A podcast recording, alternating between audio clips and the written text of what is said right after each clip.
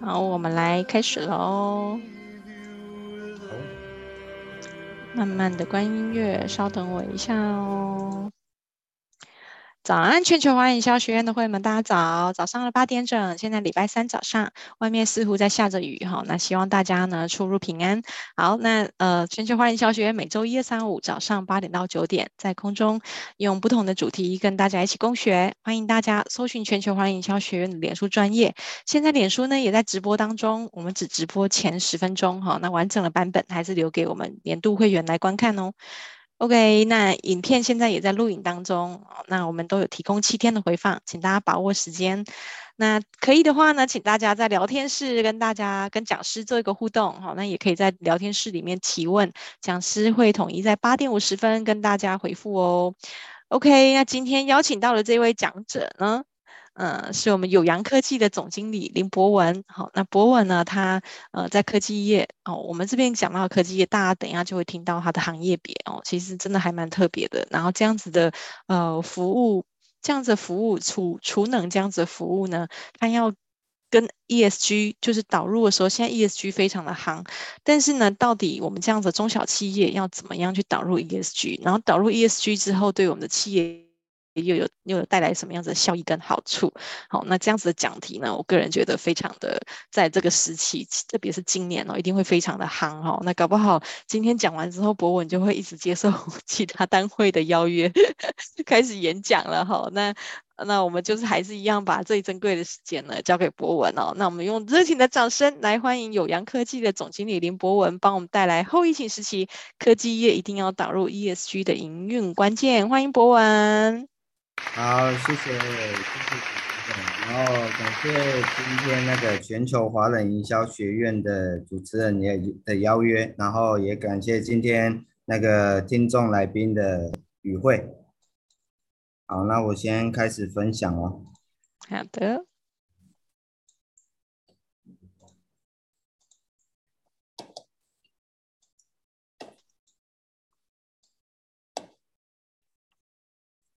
好，然后今天主要的主题是后疫情时代啊，我们科技业一定要导入 ESG 的营运关键。然后接下来会有分成两个部分，第一个部分是疫情的情况下，我们科技业遇到的困境，与那个第二个是在政府的规范下，科技业导入 ESG 的具体成果。然后我今天会讲的基本上跟外面是比较。就跟我们产业比较不相关，就跟我自己，然后自己在面对疫情的状况下，还有我导入 ESG 之后的成果。好，那我们先从疫情的情况下，科技业遇到的困境。然后首先我先来自我介绍一下，我是做自动化设备的，然后我所服务的产业是半导体及面板厂，就是现在当红的那个台积电，就我们台湾的护国神山。他他他是我们的客户，然后我目前有两家公司是跟这个自动化设备比较有相关的，第一家是有阳科技，然后另外一家是协鑫自动化，两家两家的作业内容大概是一间你就把它把它想象成 ODM 有设计能力的，然后另外一间就是代工 OEM，然后我目前也是。固德量化交易公司的执行长，就是除了把设备做到自动化以外，我还把投资做成自动化。啊，那我目前是台积电长期优质的合作供应商，就是从从北到南，新竹、台中、台南、高雄都有我们的足迹，就是他在建厂的过程都有我们都有进驻，然后有协助他们去建无尘室里面的设备。好。那我先从我的公司开始介绍，因为这个这个跟我待会会说我们科技业那个我们我们的产业在我的目前的疫情的状况下，为什么会为什么会走到好像濒临，好像快快倒闭，然后我等一下会跟各位讲。然后目前有三家公司，然后其中有一家奇胜科技，我目前也已经把它合并在我们的有扬科技里面。然后协鑫自动化最主要就是自动化生产的研发制造，就是从如果客户跟我们讲说他整厂需要自动化，就是就是各位所熟悉的那个特斯拉的自动化工厂。如果有特斯拉的那个的线，然后跟我们讲说，哎，博文，我想要做成那个整厂自动化，我要从钢卷进去，然后一一台车子出来，然后我们就会开始进驻，然后我会用协兴自动化去接案，然后我们有阳科技啊，就是它它是我一家我起家的公司，然后它也是一个。就是所有的代工啊，就是除了设计以外，组装、配电、软体测试、拆机以及安装，都会由有阳科技去把它完成。然后奇胜科技是我在后面在学公司的营运管理的时候，因为当当时候的的状况，我我还不熟悉说，因为没有人教我怎么开公司，然后也是自己这样子做着做着，然后其实我以前的员工都是我自己。身边的朋友，然后我们走了走了几年之后，我开始想说，哎，那我我要从情理法变成法理情，那我应该怎么做？所以我，我我就去请了一个副总，然后开了一家奇胜科技，然后后来才知道说，哦，原来我做的这一件事情就是一家公司里面的人资部门，所以我就后面就把它合并了。然后这个是我们。那个我主要服务的内容就是把传统人工的制造方式啊，变成整场自动化的设备。但是我们所做的都是客制化的，就是那一些有量产设备的，比如说像是烘烤机啊，还是什么包装机啊，那些如果外面有卖的设备，基本上我会跟我们的客户讲说，那一种量产设备比较稳定，然后价格也相对便宜。如果会找我们的基本上就是你手上握有 know how，你不想要让你的同行知道。比如说包水饺机，包水饺机，如果大家都买同样一台，那大家包出来的水饺都会长得一模一样。可是你如果你的水饺是长得可能新型的，或者长得比较特别的，那你一定会有你比较特别的制成。那这个时候就会来找我们，这大概是我们在解决的问题。就是把所有传统的，就是现在的工业四点零，把所有有有关于人的部分全部都解决掉。然后现在的科技啊，已经可以做到从一开始的动作就是取代手，然后最后取代，诶，接下来是取代眼睛，然后最最后是取代触觉，触觉是最最困难的，目前是比较新的科技，就是以前都是呃到达定点，然后它。感应到 sensor，然后就回来。然后现在是它可以像你我们人在按摩啊，它可以去感感受到那个它的力道。啊啊，我们的服务流程是，我们会先从那个实地场勘，然后沟通，然后到产线的设计、估价、报价，然后到最后的设备采购，就是图画出来之后，订单下网，我们会去找所有的那个。那个供应商，然后去发包，然后把所有的零组件购买回来之后，就会发包给有阳科技去把它后续的流程整个跑完，就是有组装啊，组装完成之后配电、软体测试、拆机以及安装。然后这个是我的工程时机，然后那个有听主持人讲说，可能各位是在开车，所以也没关系。我大概跟各位讲一下我们所做的设备，就是基本上就是面板厂，因为我是从面板起家的，就是群创八厂入主厂在盖的时候，我的公司在六年前是在那个时候起家的，然后我们的设备有放在。群创八厂里面有两条 line，两条产线是我们所设计的，然后友达的后里友达也有也有我们的一条产线在里面，然后基本上当时候的状况就是面板厂，面板厂跟半导体厂，它其实它的设备商是雷同的，就是如果有做半导体的设备商，就有做面板厂的设备商。所以我经历过的是在面板厂最好的时候，然后就到面板厂最后被挖角到中国大陆去的时候，就开始走下坡。我从那个时候就转到半导体厂，然后这这一些东西也有也有一些因缘，那那个因缘呐、啊，就是当时候那个面板厂所移全部的工的厂商都移到大陆的时候，其实有蛮多业主啊，跟那个设备商都会跟都有约我说一起要过去那个中国大陆，可是我没有过去，因为他们要的只是台干，虽然过去可以赚到非常多钱，可是因为我公司当时候的人数大概大概在三十几位左右，然后我就想说。只有台干可以过去，那我其他的朋友，因为都都是我的朋友，然后都是我的兄弟，我就说，那我其他的朋友兄弟怎么办？他们生活怎么办？所以后来我就选择，我就不过去中国大陆，然后我就待在台湾，然后开始去想说，当时候台积电其实还没有这么的红，所以我那时候就想说，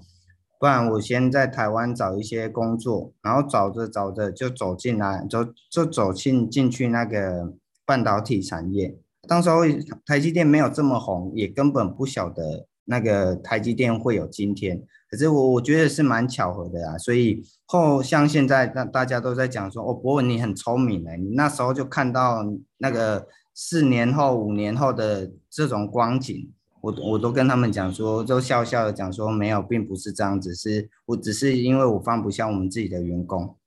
而我们所做的设备有台，在台积电里面，我们面对的是设备商，就一些日商啊、德商跟美商，然后做的设备就大概有蚀刻机、检测机，还有那个自动化仓储，还有自动化的输送带。好，然后我们的代表性客户有台积电、友达、群创、美光，还有一些德商、日商、美商，还有。台湾的一些大型的组装厂，就是像东捷啊、君豪啊、台中的君豪、惠特，还有树林的油田，这些都是我们的客户。然后我们的独特销售主张是我们全台湾都做，所以进来我们公司最主要就是要要外出，然后配合度要好，因为我们。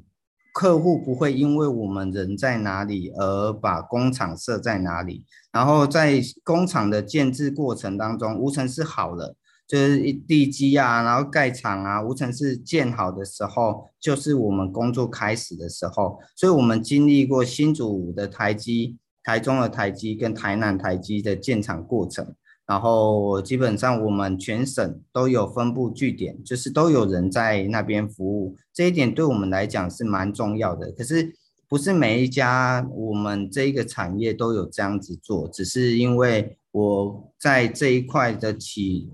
那那个起家的时候，其实我在那个设备方面我是没有任任何人脉的，所以我没有没有办法去挑工作。所以也变成我们公司的一个文化，就是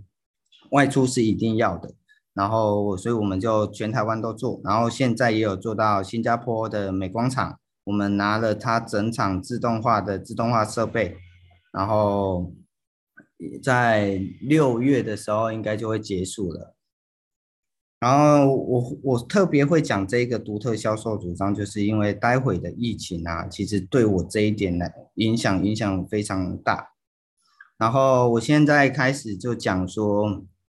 疫情到底造成我们这一个产业有多大的冲击？哎，应该说从去年的三四月，哎五六月开始，然后政府就宣布说。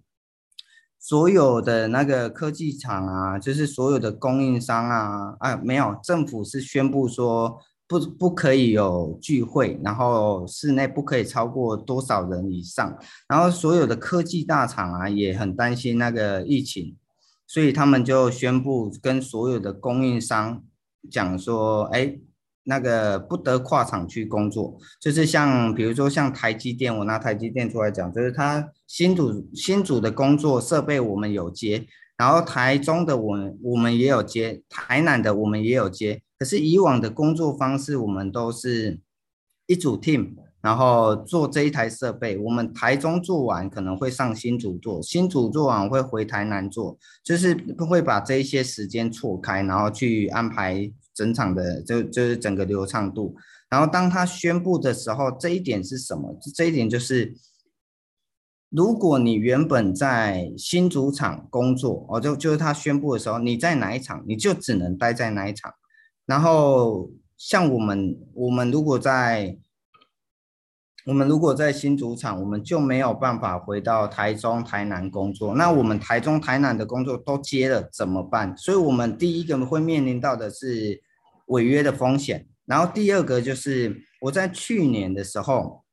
就疫情还没有到整个爆发的时候，但是那时候已经有疫情了。我在那个时候其实有做，开始要做一些公司的上面的转型，然后所以我就把我就决定说，在去年的一月。就是在前年规划，去年一月开始，我要把我的那个工程师的数量拉到一百五十位员工，然后我当时候才四十位，然后我就要开始把把那个整块市场吃下来。就是如果我真的做到的时候，我会在我们业界里面应该是算比较人数规模比较大的一家公司，可能排在前三名内。可是我在我在决定做这一件事情的时候，并没有考虑到疫情的冲击，所以我当时候做了这这个决定。但是我我先跟各位讲说，我们的流程，就是我们一个招聘的新人啊进来之后，其实他没有办法马上入场去工作，所以我们通常会先请他去上一个六小时的公安证，然后还有去体检。全部资料缴交给我们公司之后，我们会帮他报各个厂区的入场证，比如说台积啊、群创啊、友达、美光啊这一些入场证。然后这个过程当中，大概要大概会花我们两两至四周的时间。所以当时候我就狂狂增人，狂增人就把薪水拉高，然后狂增人，就是为了要培养新的新的伙伴来做更多的事情。然后我就狂增人。所以增到大概将近一百位的时候，就刚好遇到五五六月的时候，那时候我也已经为了吃，哎，把这为了让这一些人有工作做，所以我就去接了非常多设备去学习，然后去做，然后把 leader 拆开，然后去再分布在各厂。可是当我开始真的，然后外面卡了二三十个员工还没有入场的那一些人。政府就这样子宣布，然后那个科技大厂也这样子宣布，所以变成说他们，因为他们我们的过程会有一个是要进到客户的客户端去上他的入场证，但是在政府宣布之后，他们连这一个上课都取消了，所以当时候我就一直在烧钱，一直在烧钱，就是外面都没有工作，因为他们也进不了场，所以一直烧钱，然后导致无法进场。然后我我当时候我的我我我就一直在想说，我我们公司怎么了？怎我怎么会把我们公司弄成这个样子？然后因为因都那个遇到疫情之后，我真的没有其他的做法嘛。所以那时候因为每每个月都大概三四百万在烧，就是员工的薪水。然后那时候有一点撑不过去，然后那时候也是我最低潮、最最低潮的时候。然后这个是我们在遇到疫情的时候，我们的这一个产业不是只有我而已，就是每一个科技厂都有遇到问题。然后接下来这这刚讲的这一个是我遇到问题，然后我要再过来，我要我要跟各位讲说，就是在这一段低落的时期啊，我我做了哪一些事情去改变我当时候的现况，而走到今天，然后。所以，我们接下来要讲，在政府的规范下，科技业导入 ESG 的具体成果。然后，当时候我就一直在想，诶，我我的公司应该要怎么做？我的方向应该放在哪里？如果再来一次疫情，我的公司还撑得住吗？就是在我的规划，其实在去年的年底，应该要有一百五十位那个的的工程师进来进来到我们公司里面来的这一个规模。可是，在如果再遇到像这一次的疫情，像现在已经每天都已经五万多例，那我应该要怎么办？我应该，所以那时候我我就一直在思考，思考了大概一两个月，然后就开始想说，就开始接触到 ESG，就是我我就在跟朋友，就是跟一些伙伴就在讨论说，为什么会有疫情的这个东西？那遇到黑天鹅事件，我们真的这么的脆弱吗？我们的公司真的这么的脆弱吗？后来我就讨讨论完之后，其实我们有一个结果，就是因为我们一直伤害我伤害着我们的环境。因为当时候也是有 ESG 的，因为我我原本就喜欢做一些对环境友善的事情，所以在那时候讨论，其实我我也是一直针对说，那我要转到可能其他环境上问可以解决环境问题的一些产业上，就是那个半导体跟面板，其实我有一点想要就是顺顺的走，但是我所我我们公司所开发出来的产品，我想要。让它找导向 ESG 的这一条路去走，然后那时候就刚好遇到了一个几位伙伴呐、啊，就是跟着我们一起在 ESG 上面做努力的伙伴。然后我们从去年开始啊，就是我我我也是蛮闲的，就是没有什么工作可以做，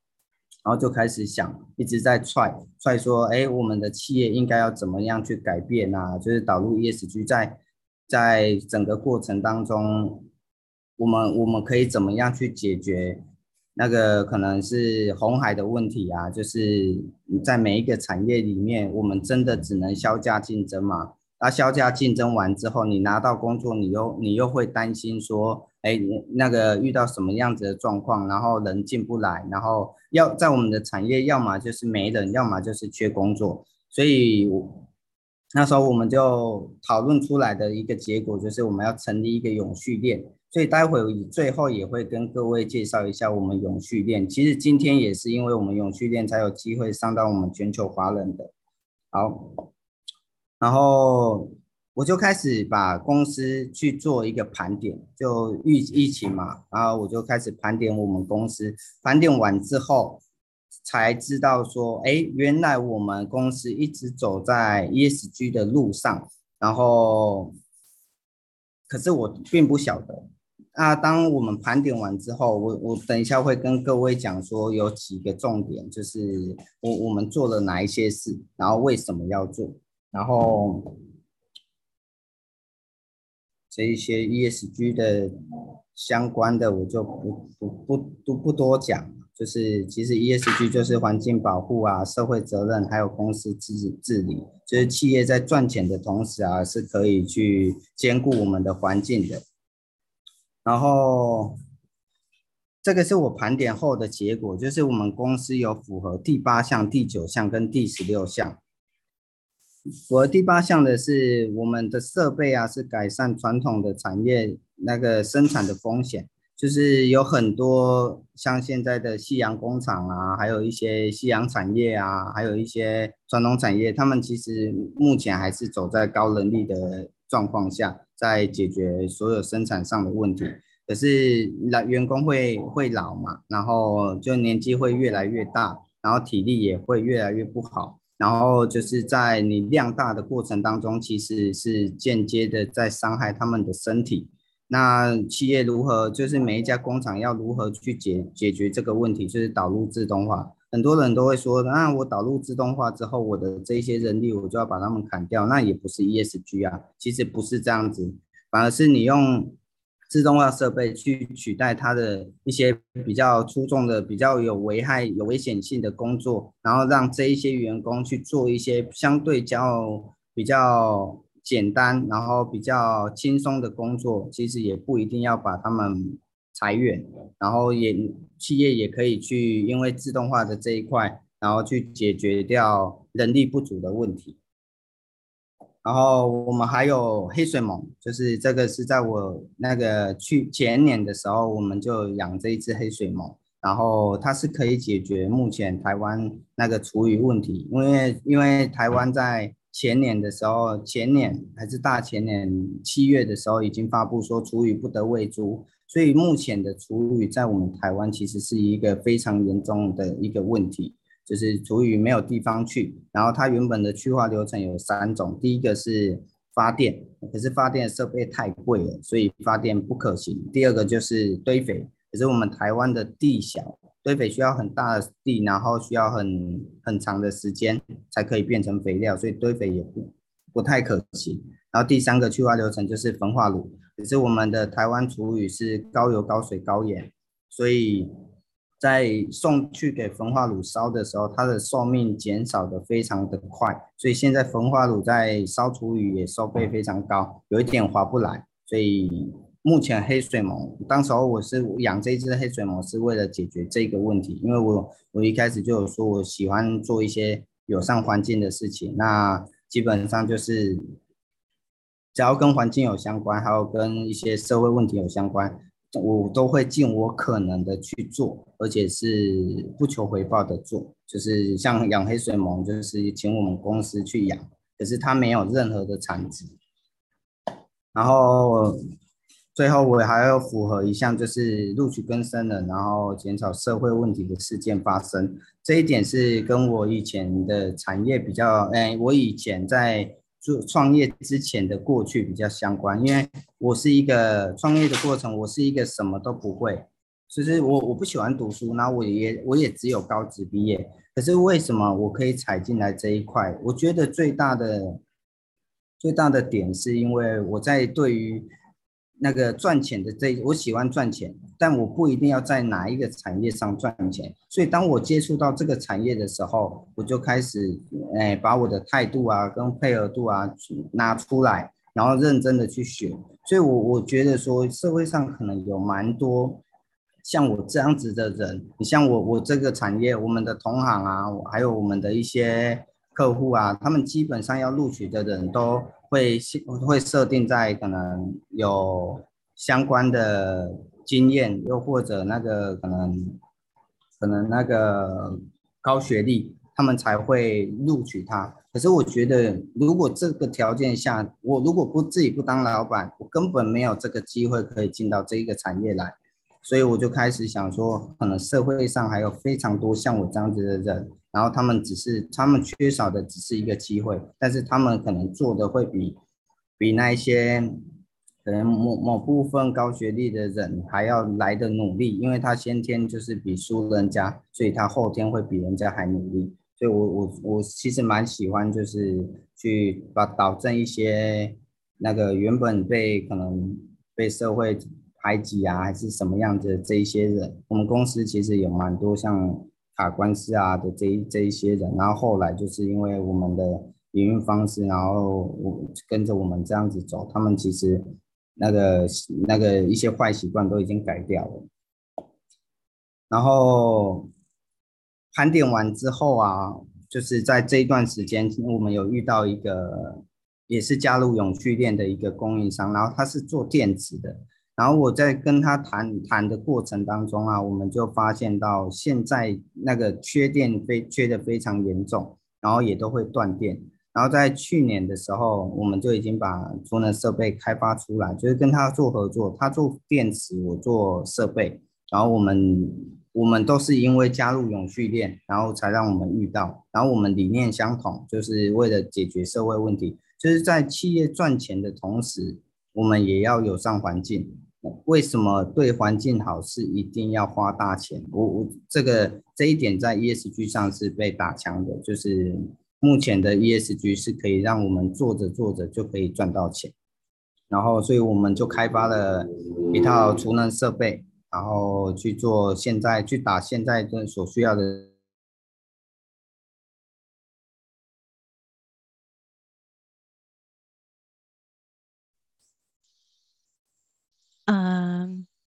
请问一下，是我这边卡卡顿，还是讲师那边是讲师卡关吗？好哟，他突然间好，稍等我一下哈，我们来状况排除一下哦。暂不好意思，让各位等待我，然后那个我接着讲，就是这一个啊，是我们针对。储能系统去做的 SDGs 的见解，这个见解非常的重要。为什么？我在前面我自己的部分我也有秀，然后在储能柜的部分我也有秀。我我要给各位看的不是内容，而是做这件事情是为了让我们跟客户之间有一个共同的语言。然后我待会会跟各位讲一下，说为什么我我会就是做了这个之后，为什么我我会觉得说 ESG 其实它不是只有花钱而已，它是可以让我们公司赚到钱，而且是赚到更大的机会，在目前的阶段下。然后反正我就做了盘点，然后这是我们在去年就是做完储能设备之后，一开始就是没有设备，然后我们比较。那个 local 的方式去做，然后就是用一些铁架，然后用，因为会会这个样子，其实也是因为客户给我们的那个施工的区域并不大，然后他就是要利用一些机零地，然后零散没有用到的地，然后去装储能设备，所以它才不会是一个货柜式的，然后是铁架式的，然后这这个也是因应客户的需求啊。然后这我们就做了一个储能设备，可是我们在去年就是四月，这这个案子是在四月，然后我们下一个案子是在八月，然后这个是电动车的垃圾，电动垃圾车的充电桩，它其实也是算储能设备，只是换了一个接头可以充电动垃圾车。我们在去年基本上只接到这两个案子而已，所以。可能大家会想说，哦，安娜导入 ESG 跟这一些没有关系。其实，在这个时候，我只是换了一个产业，就是从半导体跟面板转到储能设备的产业，都没有任何的点。但是这时候，我就一直在思考着说，我的客户，我们其实接到蛮多都想做储能设备的客户，可是一直都谈不成，因为储能设备的成本太高。然后基本上，我们我们的客户只有在被逼着走的时候，就被政府或者被品牌商逼着走的时候，他们才会去购买。然后，就算购买，也只会跟台达店买啊，不会跟我们买，因为我们的那个储能设备，我们最最，诶比较优势的地方就是我们的价格是相对于他们的三分之一，可是我们的体积。我们的体积是现在锂铁电池，我们是用铅酸电池，我们的体积是锂铁电池的那个二分之一，就是都应该那个两倍啦。我们体积大，然后容量小，所以我基本上他们一度电跟我们一度电的体积大小是差非常多。所以你，但是我我们的那个铅酸电池它是相对于那个比较安全的，就是它不会爆炸，也不会燃烧。铅酸电池就是大家在车上，就是你开车，你那那一颗把 daily 就是铅酸电池，锂铁电池就是外面一直在爆炸的那一颗电池。对，然后我们在报价过程当中，其实也都几百万、几千万啊，但是给客户没有那么那么立即性的一定要装，所以我们在一直在报价的过程当中，其实我们一直报不过。然后价格反反正就是价格太高嘛，然后报不过。然后这一个是那个我们在过程当中一个做太阳能货柜，他他做太阳能板的，然后我们跟他合作就做成做成那个绿能屋。然后最后就是最后一页，我我跟各位讲的，就是前面的铺陈就是为了今天的这一页。这一间是德冠宾士在高雄，然后我们在。整个过程当中啊，就是他，我我跟高德冠兵士的厂长是认识的，然后也就是透过朋友，然后他让我们去跟他们做简报，去做那个储能设备，小声一点，去做那个储能设备的简报。然后我我们在简报的过程当中，其实我们已经受伤了，就是这个是在今年今年的案子，然后在去年我们已经受伤了，就是我们报十个案子。报二十个案子，只中了两个案子，其实这种几率要养活一家公司是非常困难的。所以我们在我们非常珍惜德冠德冠宾士的这个机会，所以我们就去提了简报。提了之后，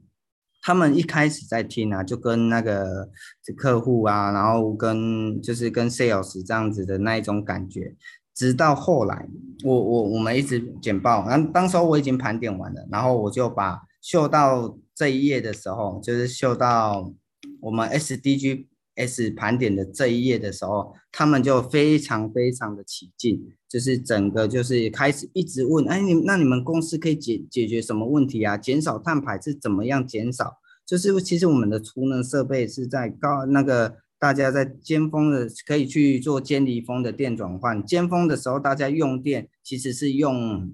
火力发电的。然后火力发电就台中的火力发电厂，大家也知道说它在烧煤炭，然后就是影响到人体的健康，然后整个环境被污染啊，怎么样啊？其实你只要装了储能设备，你就可以把离峰用电变到尖峰使用。那尖峰的时候就不用烧煤啦。然后第二个就是循环经济，我们会用铅酸电池，就是因为我们的电池想要再生，我们不想要一直制造、一直制造、一直制造，所以我们就用铅酸电池。然后我们拥有的再生技术也是优于同行的、优于业界的，就是我们的技术是可以把再生电池恢复到百分之九十 percent 以上。什么概念？就是在汽车，你们在买二手车的时候，那个电瓶都很容易坏，基本上六个月你就要换掉了。那这个就是一般的再生的技术。那我们的再生技术是可以让你的电池再撑个两至三年。然后友善环境就是绿色电能的调节啊，还有降低空空气污染。它当我嗅到这一页的时候，它整个起劲，然后它直接在我们现场打电话给香港的那个香港那个宾士的总部，那个太古集团的总部，然后就。直接呈报上去说，哎，那个直接请他们香港的 ESG 部门来跟我们做对接，然后在对接的过程当中，他还是会请我们哦，太阳能板报价、储能设备报价。那我们我们是真的在整整个从年年过年前接到案子，到过年后，我们一直都不敢报价，我们整个报价大概落在四千万左右。根本不敢报价，因为它只有一个展展店一一间店而已，一间小小的门市。虽然他们他们有说他们全台湾都要装，可是，一间小小的那个门市，然后又要花四千多万去装，正常应该是不可能。所以，那我们又想要取得这一个客户，让我们变成我们的代表性客户，可是，在我们整个过程就是已经受伤了，所以会怕，不敢报价。然后对方就一直催，一直催，一直催，到最后就是那个 ESG 部门的科长，他们就一直催，然后催到后来，因为我跟他比较不熟，所以后来也一直哦跟他延后、延后、延后，到最后那一个厂长就打给我们，就打给打过打电话过来说，那你们到底是遇到什么问题？为什么报价这么的久？就是报两三个月报不出来。然后他们也一直在等待，然后他也需要让总部看到他的一些，他真的有在做事情。然后我就我就私下就跟他讲说，我说那个厂长不是我们不报，只是我们在过去啊，我们的我我觉得我们的价格。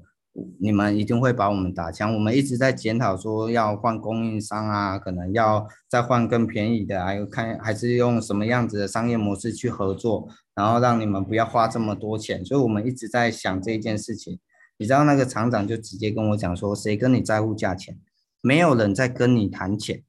就是在这一件事情让让我非常的讶异，就是说，哎，我怎么好像因为做了。ESG 的这一件事情，竟然从红海变成一一整块蓝海，然后这一点也除了在储能设备上看到以外，现在德冠军是这一场目前已经呃已经将近成案了，但是我们用的是商业模式，新比较新的商业模式去跟他们合作。可是我要跟各位讲的就是说，那个。德冠宾士这件事情是真的，如果把我们每一家企业导入 ESG 之后，就是真的是可以从自己原本的红海跳出，变成一个蓝海事业。就是包含在我自己的产业也是，我们同行里面没有人，没有人先走 ESG，因为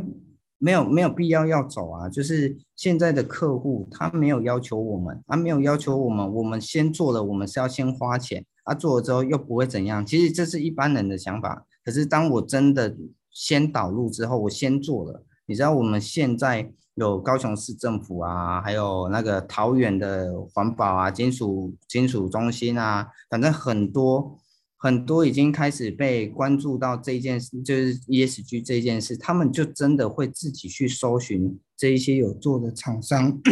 然后来去跟他们做联络，然后重点重点就是。我们所花的钱，比如说我盘点这样子，可能花了一两万块而已。可是我们可以在我们的报价里面，我不是我不是跟各位讲说我们做了之后可以拉高报价，而是他们就真的要的只是数据。就是你我我要的只是你减了多少碳，然后他使用了我们，把我们变成他的供应商，他就可以把我们减了多少碳的这一个成绩写到他的写到他的 report 里面去。他们要的就只是这个，就是现在的一些大型公司啊，如果各位想要打进去，就先做就对了。除了盘点以外，你你盘点只是让你那个有一个共跟客户之间的共同语言。然后 ESG 部门基本上他们只管 ESG 报告书，他们不管金额，不管任何东西。你你只要可以，你像现在台你，台泥被那个政府一直规范说，因为它是高高排碳、高高碳排的一个产业，所以台泥也投投入那个储能设备的市场，然后也投入光储，就是光电加储能。然后就是为了要达到减碳，然后要回馈绿电，这些都是被政府要求的。所以我，我我要跟各位讲说，如果各位对 ESG 真的是有兴趣的话，可能是真的需要去了解一下，然后把自己真的投入。在未来啊，就是我我自己在怎么看这个市场，我是觉得说，以前的那个 ISO。以前的 ISO 可能做了之后，你一开始没有 ISO 的时候，一开始在推 ISO，可能大家也觉得那个不怎样，然后也觉得有它没它没有没有关系。到后来做了 ISO 之后，你可能是唯一。到现在做 ISO 只是个标配，你没有 ISO，你根本做不了任何事情。就是我我我想跟各位讲的，就是就是说在。趋势在走的时候，如果我们可以踏进来，而且我我觉得 ESG 这个议题是，呃，不是为了谁，其实也是为了我们自己。我们可以少少的做，然后可能各位还没有盘点之前，也目前就都已经走在路上了。可是你们根本不晓得，就就跟我公司一样，我我如果没有盘点，然后我根本不晓得。我的公司一直都在，一直都有在做啊，我一直都有在解决问题啊，可是我并不晓得。然后最后我就是跟各位工商一下我们永续链，然后左边是我的 line，这一页大家可以截图，然后去如果有那设备上的任何问题啊，都可以加我的 line，然后询问我，我会很乐意的跟那个那个华人营销学院的各位伙伴。然后去无私的分享说，做自动化设备，你的工厂适不适合？就是在我我们我我对于每一个客户，其实不是他想做我就帮他做。像我们之前有一个客户他，他最会卖东西了，然后他他后来就是因为被他的代工厂气到，他直接打给我，哎哎博文，我跟你说。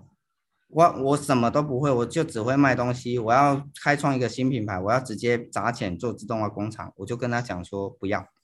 就是他他他预计要花一千多万，然后来跟我说他要做自动化工厂做一个产品。我我一直把他挡下，后来是真的没做，因为我我我的想法就是我不不一定要赚钱，可是我在协助客户的过程当中啊，要真的符合你的需求。你再去做，不然其实你会觉得我做完自动化之后，其实有很多老板会，他可能原本从产产能一百，诶，我我假设啦，产能可能每天只要产出一百份，然后他现在突然接到大单一千份，他就会来找我。可是你知道找我之后，他可能做出来一千一个小时是一千份，然后八个小时是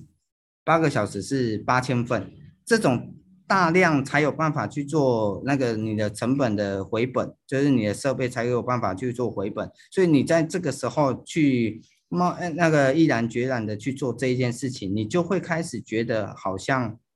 不是你所想的这样。所以我们会去先帮客户评估说你的产业还有你目前的现况适不适合。所以有欢迎有任何设备上的问题，可都可以来找我。然后右边是我们永续链创的一个。那个比较公开的一个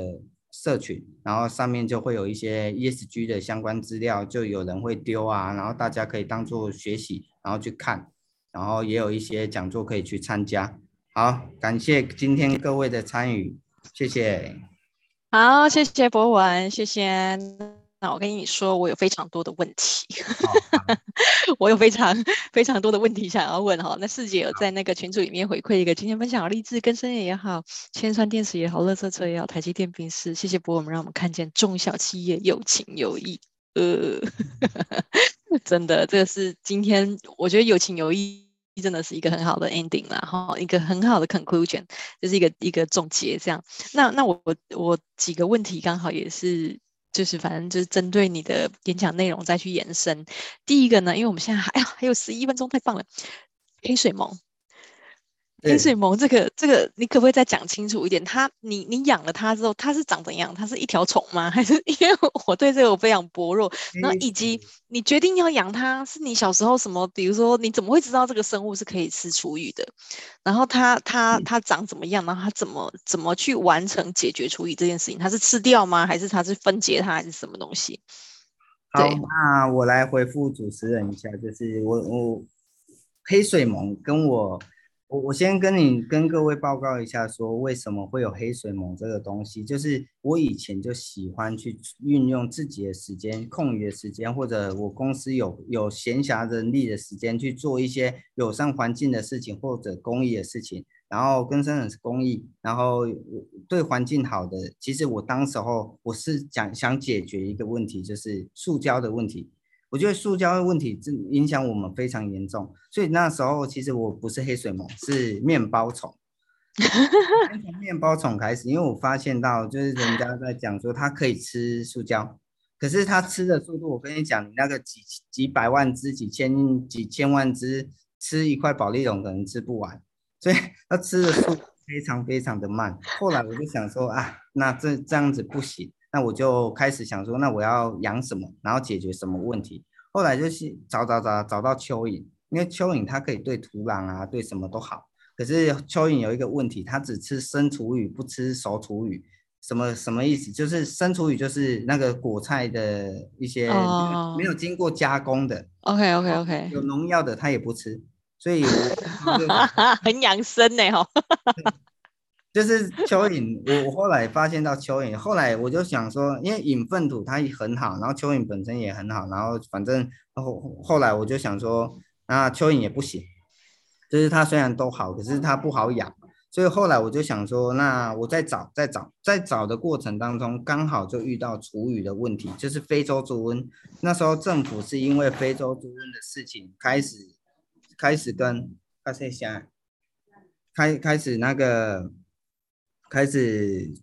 就是跟跟大家讲说，哦，那个厨余不得喂猪，所以以前的厨余其实是餐厅拿出来，一堆猪农会去抢，会用钱去抢。现在的厨余不能喂猪，也是就是因为非洲猪嘛，就同种不能吃啊，它吃到它有有病的猪，它就会生病啊。所以它现在的厨余是餐厅拿出来，他要请清运业者，要跑三个三个阶段，一个是清运业者收收走，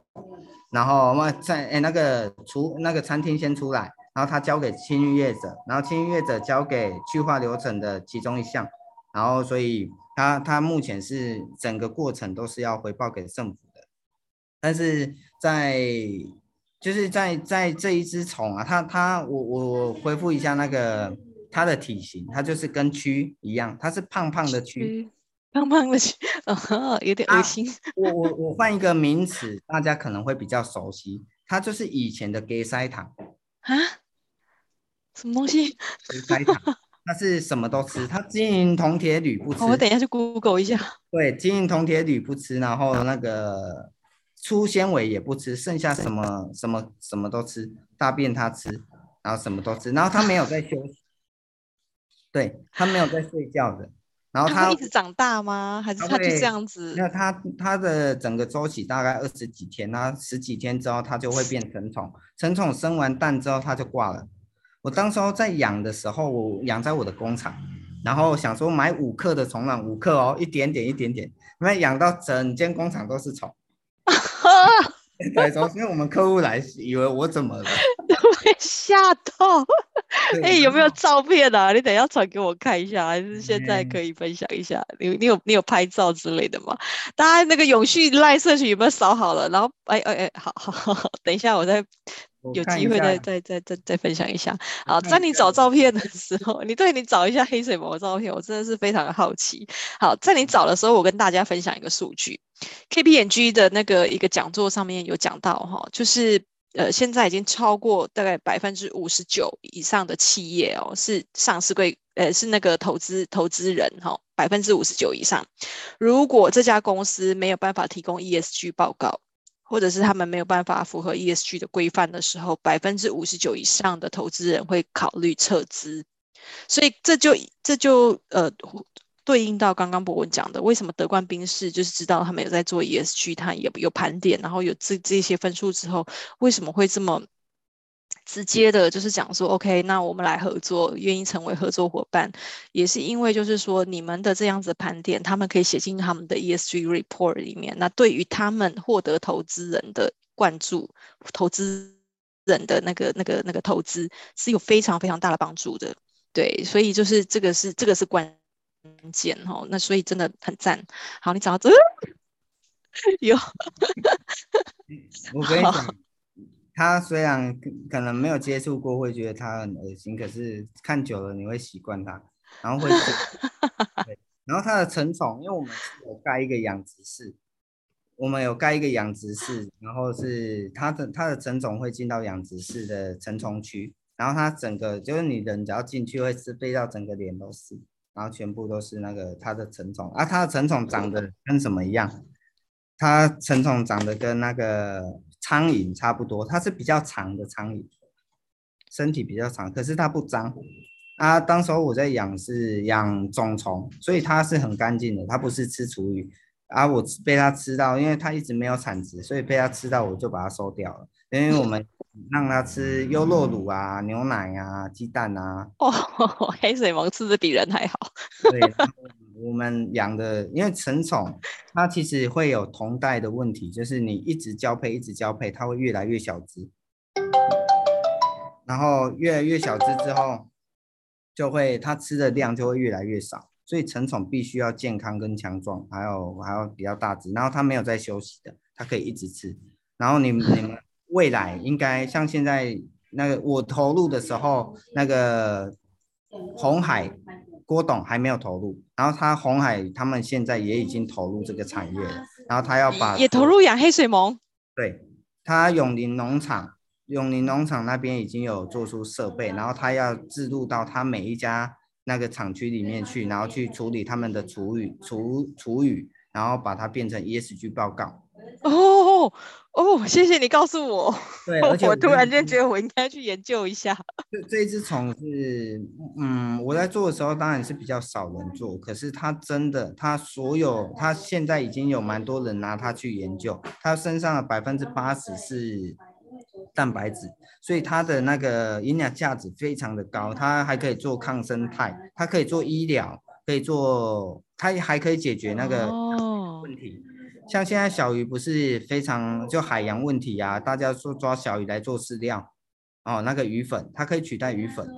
然后它你取代鱼粉之后就可以解决海洋的一些一些问题嘛，然后反正它它是生物链的最底层，它可以串起整个产业链，由由它为中心串起整个十几个产业链。我在养的时候，那个大成他们也来找我们啊，只是他要的量太大了。他要的虫干是一天要五十吨，啊，一个月要五十吨，可是我们养不了这么大。五十吨的黑水虻。对。哦，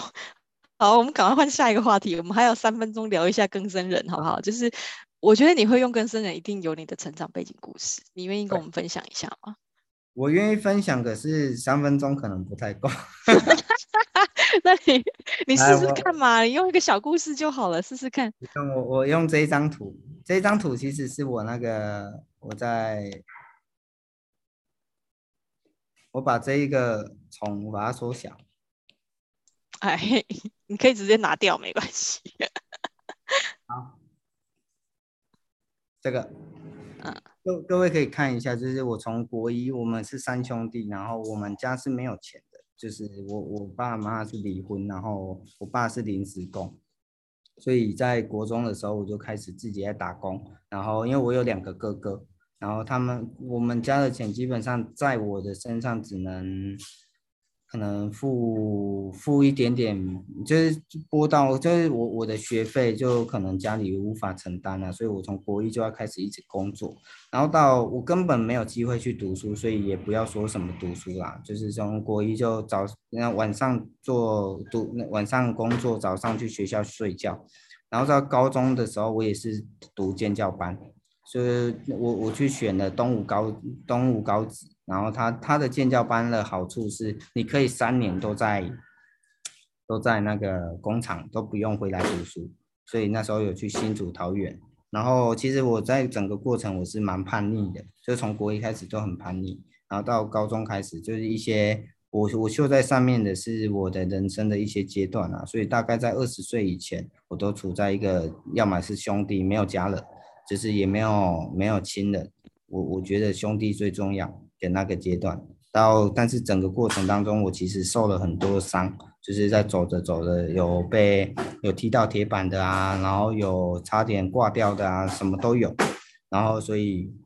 这是我以前整个过程，然后到结婚的时候，其实我就开始把我的重心放在我的婚姻家庭上，我觉得在我那个我我以前有那个入监过。然后进去的时候，其实我觉得不管不管发生任何事情，也没有家人哦，因为我的过程当中很少家人在参与，所以我我一直没有把家人放在第一的位置上，所以我觉得说是我的另外一半是要去承受我今天所在外面所有的成果，所以我我打算把重心不要放在朋友身上，我放在我的另外一半，所以我就结婚。可是我们当时候是不完全不被祝福的，因为我我我的前妻啊，我我已经离婚了。我的前妻她其实有一点精神状况，然后她也，反正我们是整天在吵架，然后生生完小孩之后我们就离婚了。然后这这也是有一段故事，不过今天没什么时间。然后我我抱歉，我要打断你，我们已经九点了。对，所以拍谁拍谁。我跟你说，就是因为这一段过去，所以。我才会去做这些事情。嗯，以上就是因为你的过去，所以你对于更生人你有感同身受的一个一个心态。也许我们下一次可以再来下一期，就是说更生人如何帮助你的企业成长。